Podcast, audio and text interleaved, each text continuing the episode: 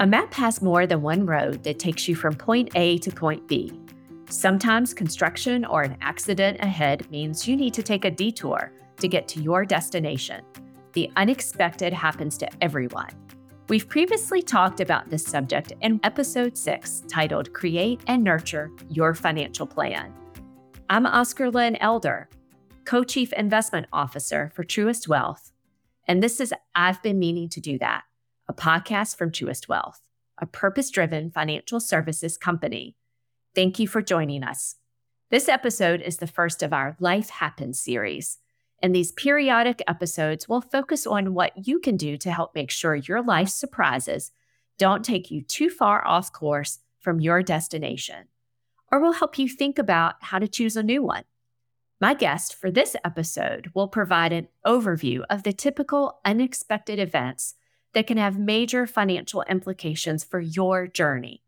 They'll also give you some action items to help you better prepare for when you need to take a detour. Before we begin, if you want to take notes on this or any other episode, use our downloadable printable worksheet. You can find it at truist.com forward slash do that.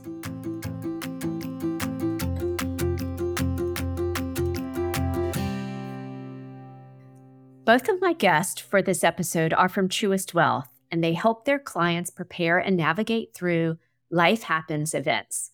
First, let's say hello to Robin Thomas, a wealth advisor based in Columbia, Maryland. Hello, Oscarlyn. I'm excited to be here. I'm so glad to have you on the podcast, Robin. Our next guest is Jacqueline Parks, a regional director of advice and planning. Hi, Jacqueline. Welcome. Hi, it's great to be here. Thank you both so much for joining me today.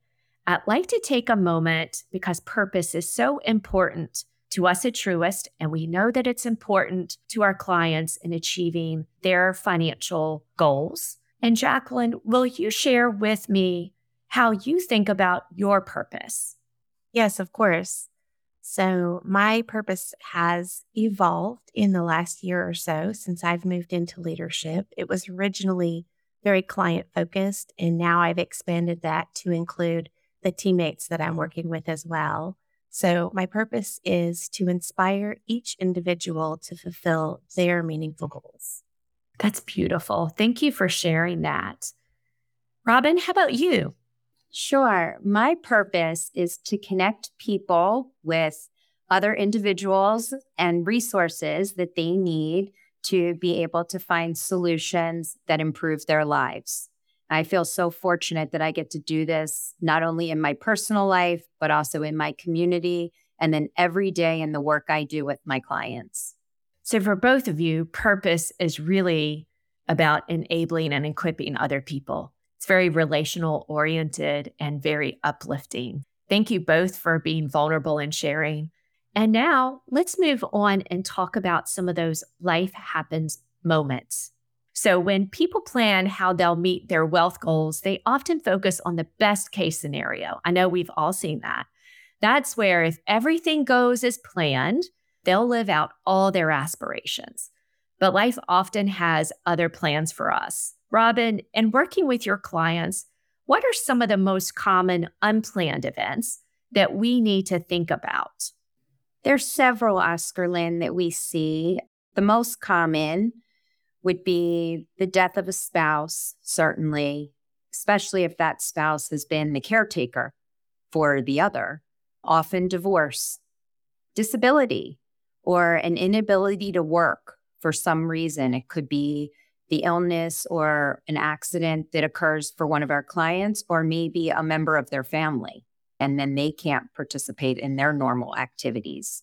The bills that can be associated with an event like that can certainly throw off a plan, as well as job loss or the unexpected need to take care of a family member that can happen from a dependent who has lost their job or maybe has a dependency issue. Those are all all things that I know we see on a a fairly regular basis. Jacqueline, we tend to focus, I think, human nature often, we're focusing on some of the negative surprises that can happen. But life isn't all negative. Unplanned events are not all negative. What are some of the positive, unexpected events that you've seen with clients? Oscarlyn, you're right. Not everything that happens unexpectedly is a negative thing.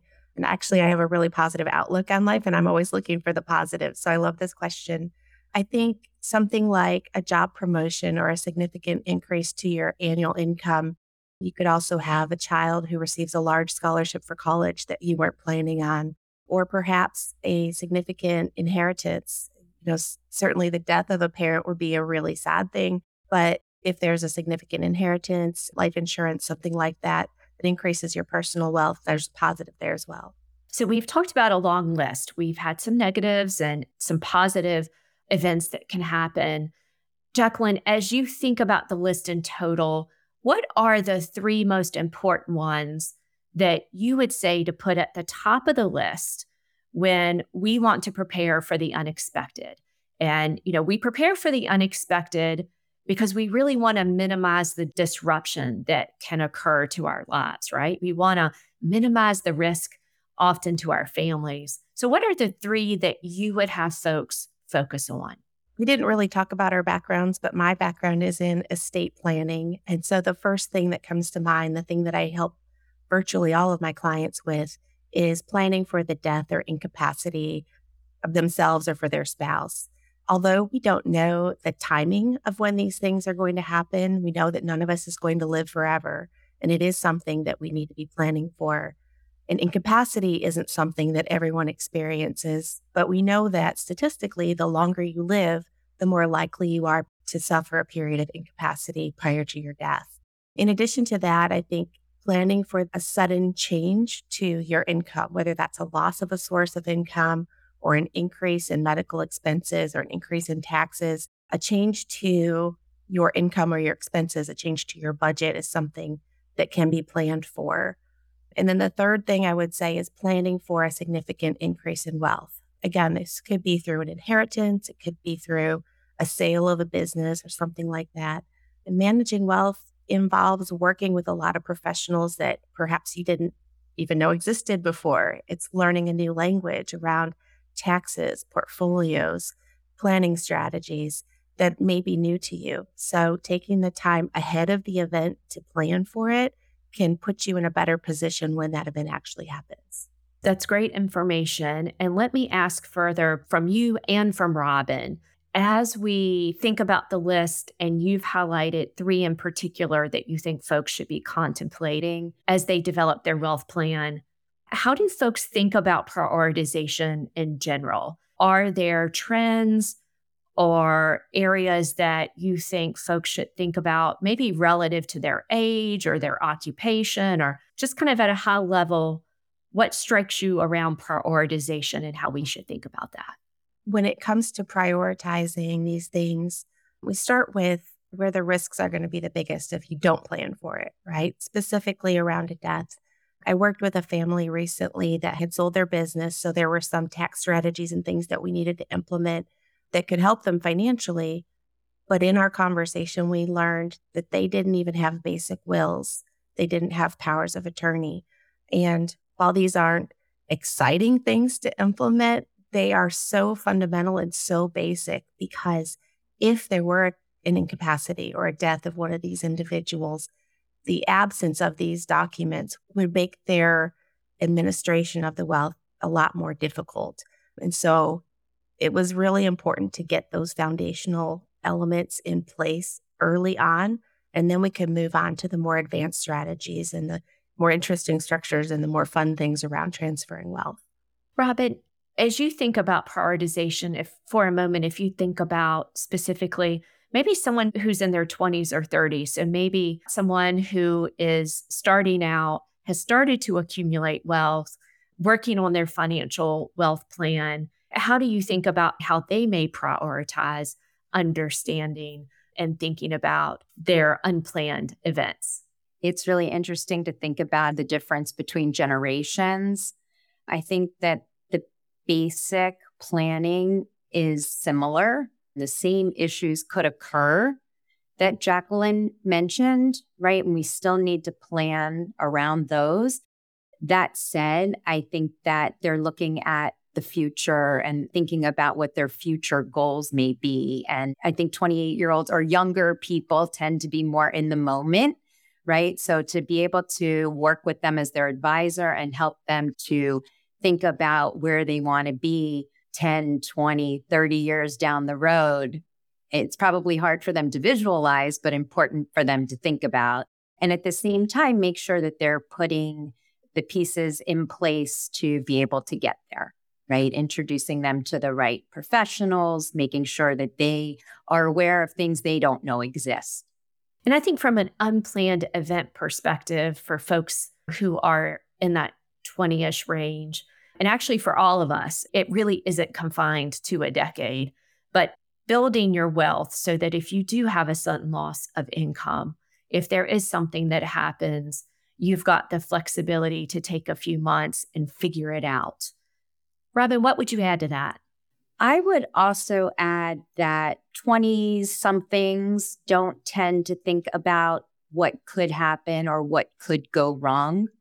Unfortunately, their mindset is not in that planning for the worst case scenario, like many of us who are a little bit older. Right. we may think more about the risks than they do, which is great, right? They're going for it. But I think it's our job as good advisors to make sure that they do think about the unexpected as they're creating their plans. And certainly, we know that family also plays that role often, right? That within a family structure, you may have grandparents or honorable grandparents, if you will, you know, folks in your life that you look up to, regardless of age, you know, who maybe have been on the journey longer than you that can help reinforce the importance of planning for the unexpected as well. All right. We've touched on some of the unexpected events that might come into your life, but this isn't an exhaustive list. Sometimes there are developments that can catch everyone by surprise, and there are risks particular to your situation. We'll talk about how to uncover risk distinct to your situation next.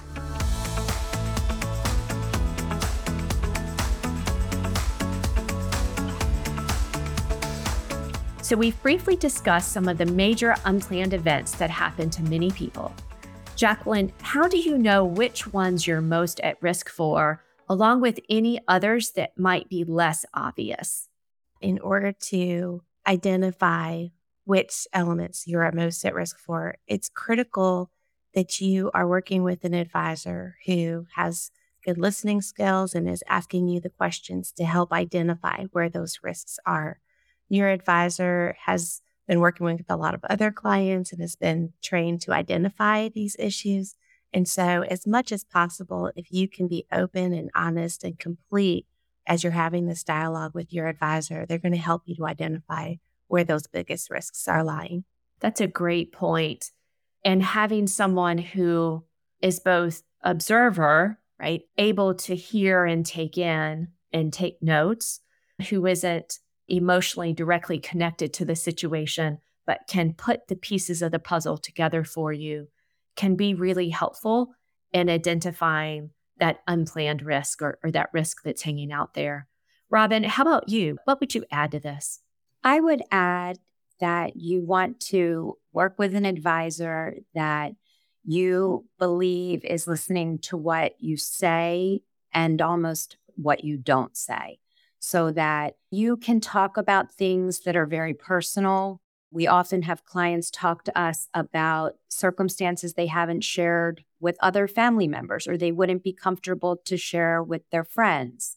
But as an advisor, we need to understand and know all of those details so that we can put them on the best path and help to protect them from the unexpected. Yeah.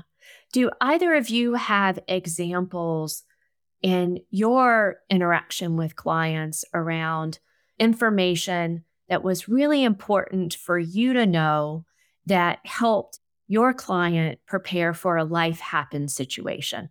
So, information that was really critical to creating the outcome, getting to the destination that your client wanted to get to.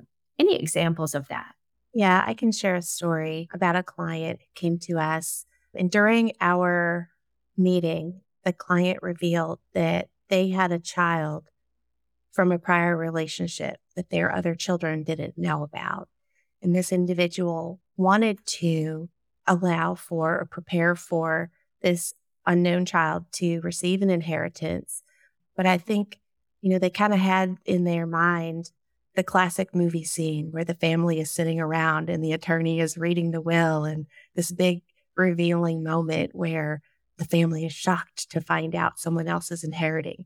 And, you know, that was making this person uncomfortable. They didn't want that situation. But by disclosing it to us, we were able to prepare current lifetime documents that would separately provide an inheritance to this individual that was secret and, and apart from the rest of the will and, and the rest of what the rest of the family would know about when this person passed away. So they could accomplish their goal of benefiting this child without disrupting the family harmony after their passing. Thank you for sharing that. Robin, how about you? So I worked with a client with a similar fear about the reading of the will. They had multiple children and had had a situation with one where they needed to support that child financially in a greater way than the other children during their lifetime. And they were struggling with the fairness of that. So while they had provided this child with all this extra money, should they, upon their passing, then leave less to that child? Or, you know, what would that look like? How would that child feel? Would that leave ill will? And at the same time, they wanted to be fair to their other children.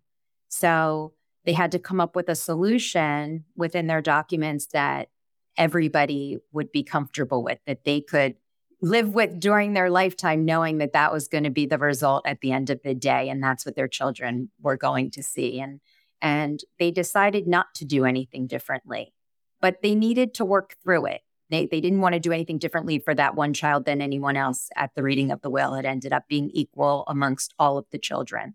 But it was something very important for them to work through. And we were able to have these very in depth conversations and personal conversations and spend time talking through the result of whatever choice they ended up making. I really appreciate you all sharing those really important stories and examples from your work specifically. You both moved into really solutions that your clients have embarked upon to deal with, right? To really deal with a life happen situation. And what I'd like to do is unpack that a little bit more because the situations you gave there were very unique and likely happen more than we realize, right? That they're unique, but certainly there are likely individuals, families who have very similar situations on a regular basis. But I'd like to add to those situations and Robin, have you focus on some solutions that often we are encouraging our clients or pointing folks to for preparation for some of these life happens types of events? We recommend that our clients, in preparation for any life event, have an emergency fund with an appropriate amount of liquidity to fund their lifestyle. We talk about insurance solutions you know, in the event of a disability, for instance, or a long term care event, how can we best protect them against that risk? Certainly, a prenup is a discussion, very important discussion. Often people don't like to have. People think of it as a negative, that it's that it's a bad thing. And we found that a prenup can actually be beneficial to both parties quite beneficial to the spouse that is maybe the lower income earner. In the case of death or divorce, they could be well protected because of a prenup. So, very important to think about the positives of both sides of that type of agreement. Creating funeral arrangements, maybe in advance, so that clients can spend time dealing with the emotion around the loss of a loved one and not having to worry about preparing or making those final preparations at that time. And then I think really having a great budget, understanding their finances, working with an advisor to have a plan in general is going to best support them if there should be an issue that comes up unexpectedly. All great points. Thank you for sharing those. Jacqueline, what would you add? You know, Robin made some great points. I do think understanding the budget and understanding the balance sheet are critical.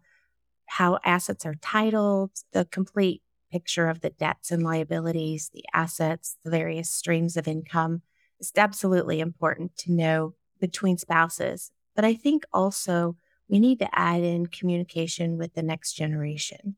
Oftentimes, parents keep their financial information close to the vest and don't feel it's necessary to share that with the next generation. And it doesn't mean that the children are going to inherit all of that wealth or you know there might be charitable plans embedded in there as well but having some dialogue with the next generation around an expected inheritance can allow that generation two to then work with advisors to learn about again that language around trust or taxes or portfolios that otherwise they wouldn't be learning about. And at the death, when that inheritance passes on to them, they may be standing there very ill prepared to address what they need to do when it's time for them to manage the wealth themselves. So, having that communication again within a couple, absolutely, but then also across the generations. So, a lot of information here is deeply private, and some people may not readily share it. They may also be reluctant to plan for times when life happens. We'll discuss that next.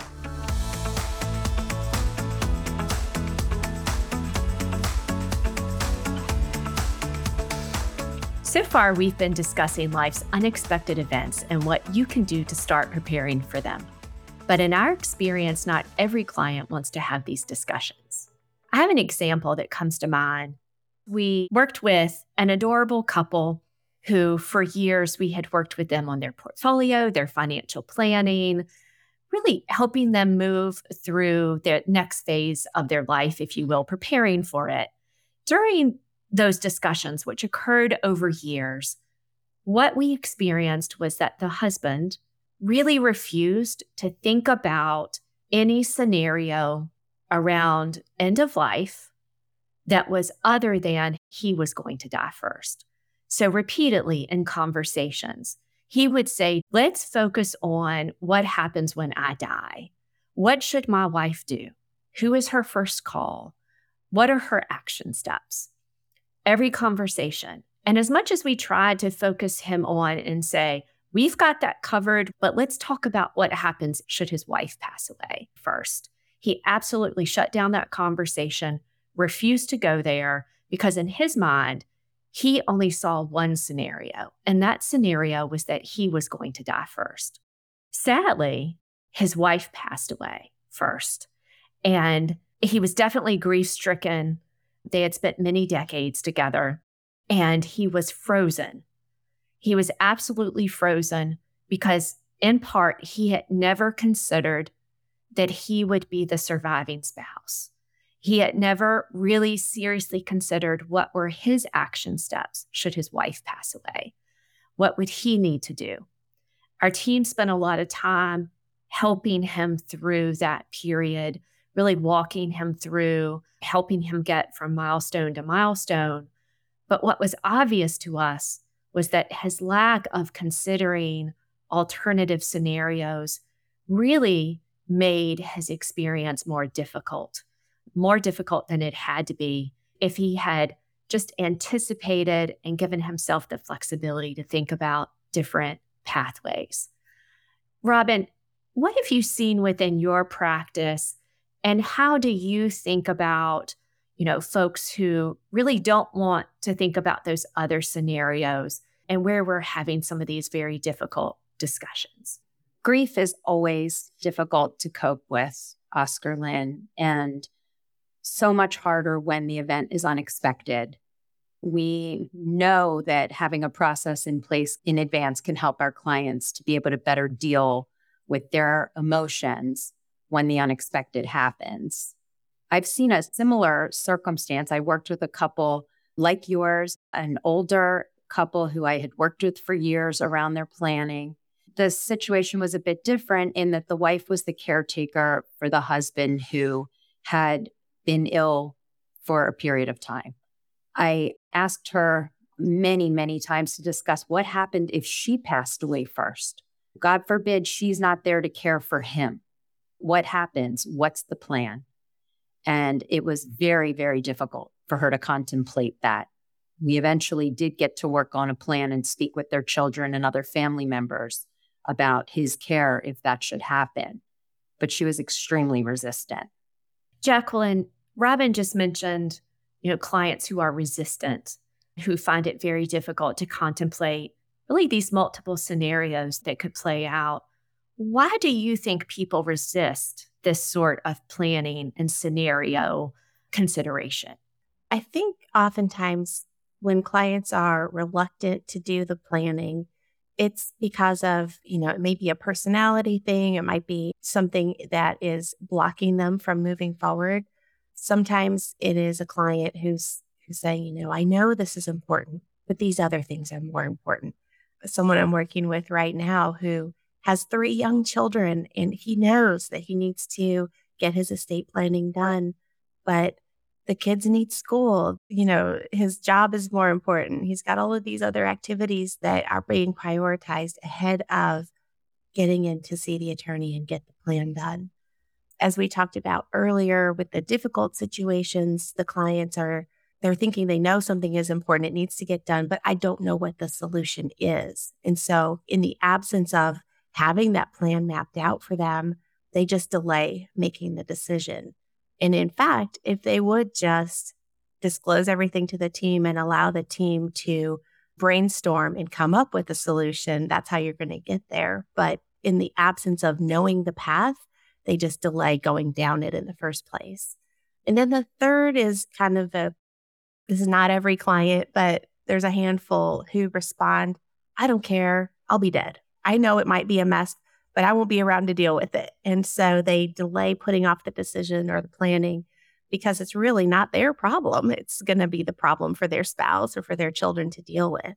And so so those are the kind of three of the the types that we see for those that are not doing their planning. I'll add in this perspective of only considering or being really focused on one path there's a cognitive bias that's associated with that. So, specifically, attentional bias is when someone puts their focus and energy really into a particular or singular path or option. And we call that tunnel vision, right? And it it serves us really well at times. You think about athletes, you think about entrepreneurs, you think about even just kind of our daily lives. And there are just times where, you know, in the professional world, in the home world, if you will, we just have to tunnel vision to achieve a goal. And we focus on that goal and, and we just, we drive to it. Well, when it comes to financial planning, which the heart of it is, right? The heart of a financial plan and sustaining wealth over time is that you think about multiple pathways, that you consider multiple scenarios as to how life may work out, because there are multiple unplanned events that occur. If we go back to the journey and think about the map, right, there may be a destination, but there are multiple ways that we may end up getting to the destination. And so with tunnel vision, you're not really thinking about the whole map. You're just focused on a singular route. And that just having an awareness of that cognitive bias, having an awareness that tunnel vision, which can serve you really well in certain situations, can actually impede your ability to plan, to financially plan, and to achieve your wealth objectives, I think can be very powerful. Just the awareness. So, I want to encourage us to have an awareness of that particular bias. And then the other element that I think you both have touched on as well is kind of an emotional element. And that is the fear that comes along with considering potential paths at times. There can be an emotional reaction. It can be based in fear. It can be based in, you know, in an emotion that causes us to close up versus open up and trust. And so just want to recognize that there can also be this very powerful emotional element. Is there anything that you all would add to that? I would add that when thinking of tunnel vision and bias, I believe we see that often in our business owners who are contemplating or approaching a potential transition. Often, business owners spend so much time building that business. That's their life. It's their identity. It's, it's, they think that that's their retirement, that's their future, it's their family's future. They put so much into the actual day to day work that they do to create that successful business that they don't often consider what's next or plan for what's next. So that can look like getting ready for the transaction itself or transition of the business to another owner or to a family member or to employees.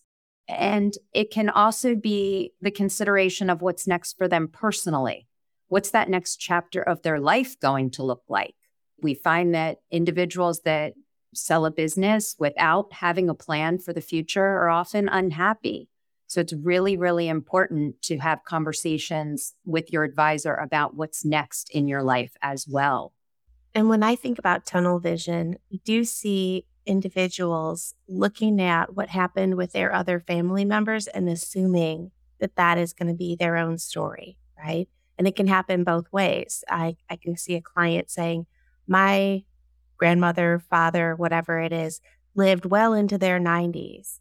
And so I don't need to worry about estate planning now in my 40s or 50s because I'm going to live till I'm 90 and I can think about that tomorrow. Or the flip side, which is, hey, my dad died when he was 65. That's probably going to happen to me too. I don't need to design a financial plan that's going to last into my 90s because I don't need to have wealth that lasts that long. I'm going to spend my wealth now. I'm going to enjoy my life now and not worry about that super long term plan because it won't apply to me. And of course, we know that that's not necessarily true for any of us. Yeah. And that really speaks, that really sounds like to me, I would say a combination of cognitive biases that are showing up there. So it's really a combination of tunnel vision as well as some anchoring off of situations that are, are close to an individual. So someone who's saying, this is a a situation that's happened in the family. So it's going to happen to me. And by the way, I'm only going to focus on this particular path because I'm assessing that it's the path that's going to happen to me.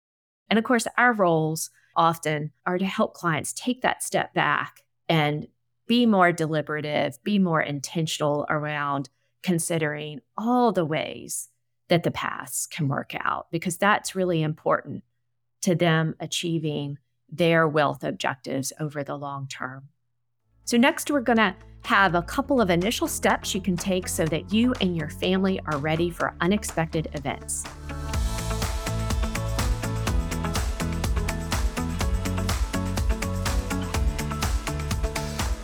In future episodes of the Life Happens series, we'll drill down into some of the actions to take for specific, unexpected developments in your life. But for now, Jacqueline, what are some of the first steps people can take?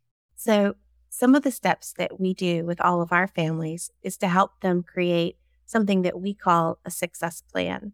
This is a centralized location where you can include contact information for your advisors, like your attorney, your CPA, financial advisors, insurance agents, or other consultants, it would also include identification of your goals, your priorities, what's important to you and your family in terms of your overall wealth. And then it also includes a summary of your basic plan, your estate plan, your financial plan, and current activities or recently implemented changes to that plan. All of this information in a centralized place so that it's easy for you to find and reference or easy for your family members to reference if something were to happen to you. Robin, what would you add to that? I would add that in addition to having a family success plan, it's a great idea to have discussions with multiple generations of a family in advance of any event. We find, of course, that different generations have different values and different viewpoints. And the more we can facilitate conversations between those generations, the better the communication is between the family when any situation occurs. You mentioned an important word, and that word was values. And we've discussed values before. I believe that was in episode number two. And some of the values that I think are often associated with some of this planning and, and, and the discussions, you know, often folks are focused on family and responsibility. That said, I've had experiences where privacy, which obviously we've talked about in this episode, privacy, independence comes to mind. That that is a value where often as as a client is going through the planning process and thinking about what happens to the next generation, what happens to two generations from now, oftentimes I've experienced that clients will be focused on independence and how to facilitate independence within future generations. Those are just some of the, the values that come to mind. I'll say the other one that has also shown up that I've heard, especially entrepreneurs talk about, is work. And specifically, some folks, you know, have a desire to enable another generation to start their own business, right? To be comfortable taking certain types of risk. And if someone wants that to happen, then they need to prepare accordingly, if you will. Jacqueline, any examples that come to mind from your experiences related to values and how those values have shaped how people have prepared for the unexpected? So I'm thinking about a client who, when her parents passed away, she at that moment became aware of the wealth that they were transferring to her and the wealth that the family had. And while she had grown up in a comfortable lifestyle, she really had no idea the level of wealth that the family had. Again, that's a happy event that she's now very comfortably taken care of financially. But it was very difficult for her at the beginning to understand the complexity of the planning that had been done previously and to understand all of the moving parts that the professionals were helping her with. So, as she has learned, as she has grown, as our relationship has grown, it's been very important for her to share more information with her children than her parents had shared with her. And so we are engaged with her children involving them in the portfolio discussions, involving them in doing their own personal planning ahead of inheriting. And I think that family communication is allowing her children to be more prepared than she was when her parents passed away. Yeah, so it, it sounds like the unexpected windfall in this situation, that the degree of the windfall was a surprise and unexpected. And as a consequence, that's impacting how she thinks about her future and her children's future. And actually, she's taking something that was unexpected for her and turning it more into a planned, expected conversation opportunity for the next generation. Yes. Is that a fair way to capture it? Yes, that's absolutely correct. Yes. Okay. Thank you for sharing that. Well, Jacqueline and Robin, you've provided some important to dos for our listeners but before we go, what have you been meaning to do? Robin, why don't you go first? Sure. The podcast has really inspired me to work on my own estate plan. So thank you, Oscarlyn. Most recently, I have been updating the titling to the deed of my home, and I need to get that done. I need to take those documents and submit them and be able to check that process off of my list. Well, thank you for sharing that. And that's a super important item. So we're going to check back with you to see how that's going. Thank you. Jacqueline, how about you? What have you been meaning to do?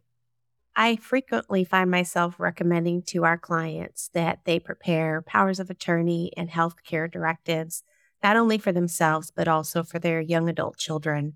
I myself have four young children. They range in age from 18 to 25. And this is something that we have not gotten around to completing yet. So I am going to take care of that before my youngest heads off to college in the fall. Jacqueline, that's fantastic that you're sharing that with us today. And I want to call out that we discussed this very topic on our last episode. So we specifically talked about for children who are 17, turning 18, becoming legal adults, what are some of the key documents that parents should work with their children to execute? And you've just named a couple of them. And so we know it's critically important, you know, for for young adults to have these documents in order. And I just want to say thank you for sharing that with us. And I know it's important for you and your family. And we're going to check back with you to see how that is going. And I, am hoping that in a few weeks, you'll be able to say, check, it's done. And we're moving on to the next to do.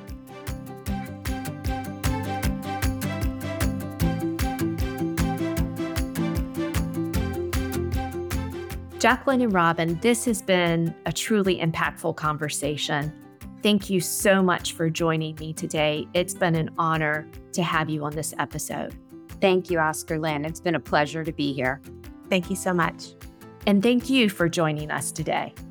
If you like this episode, please be sure to subscribe, rate, and review the podcast and tell friends and family about it. If you have a question for me or a suggestion for this podcast, email me at do that at truist.com. I'll be back soon for another episode of I've Been Meaning to Do That, the podcast that gets you moving toward fulfilling your purpose and achieving your financial goals. Talk to you soon.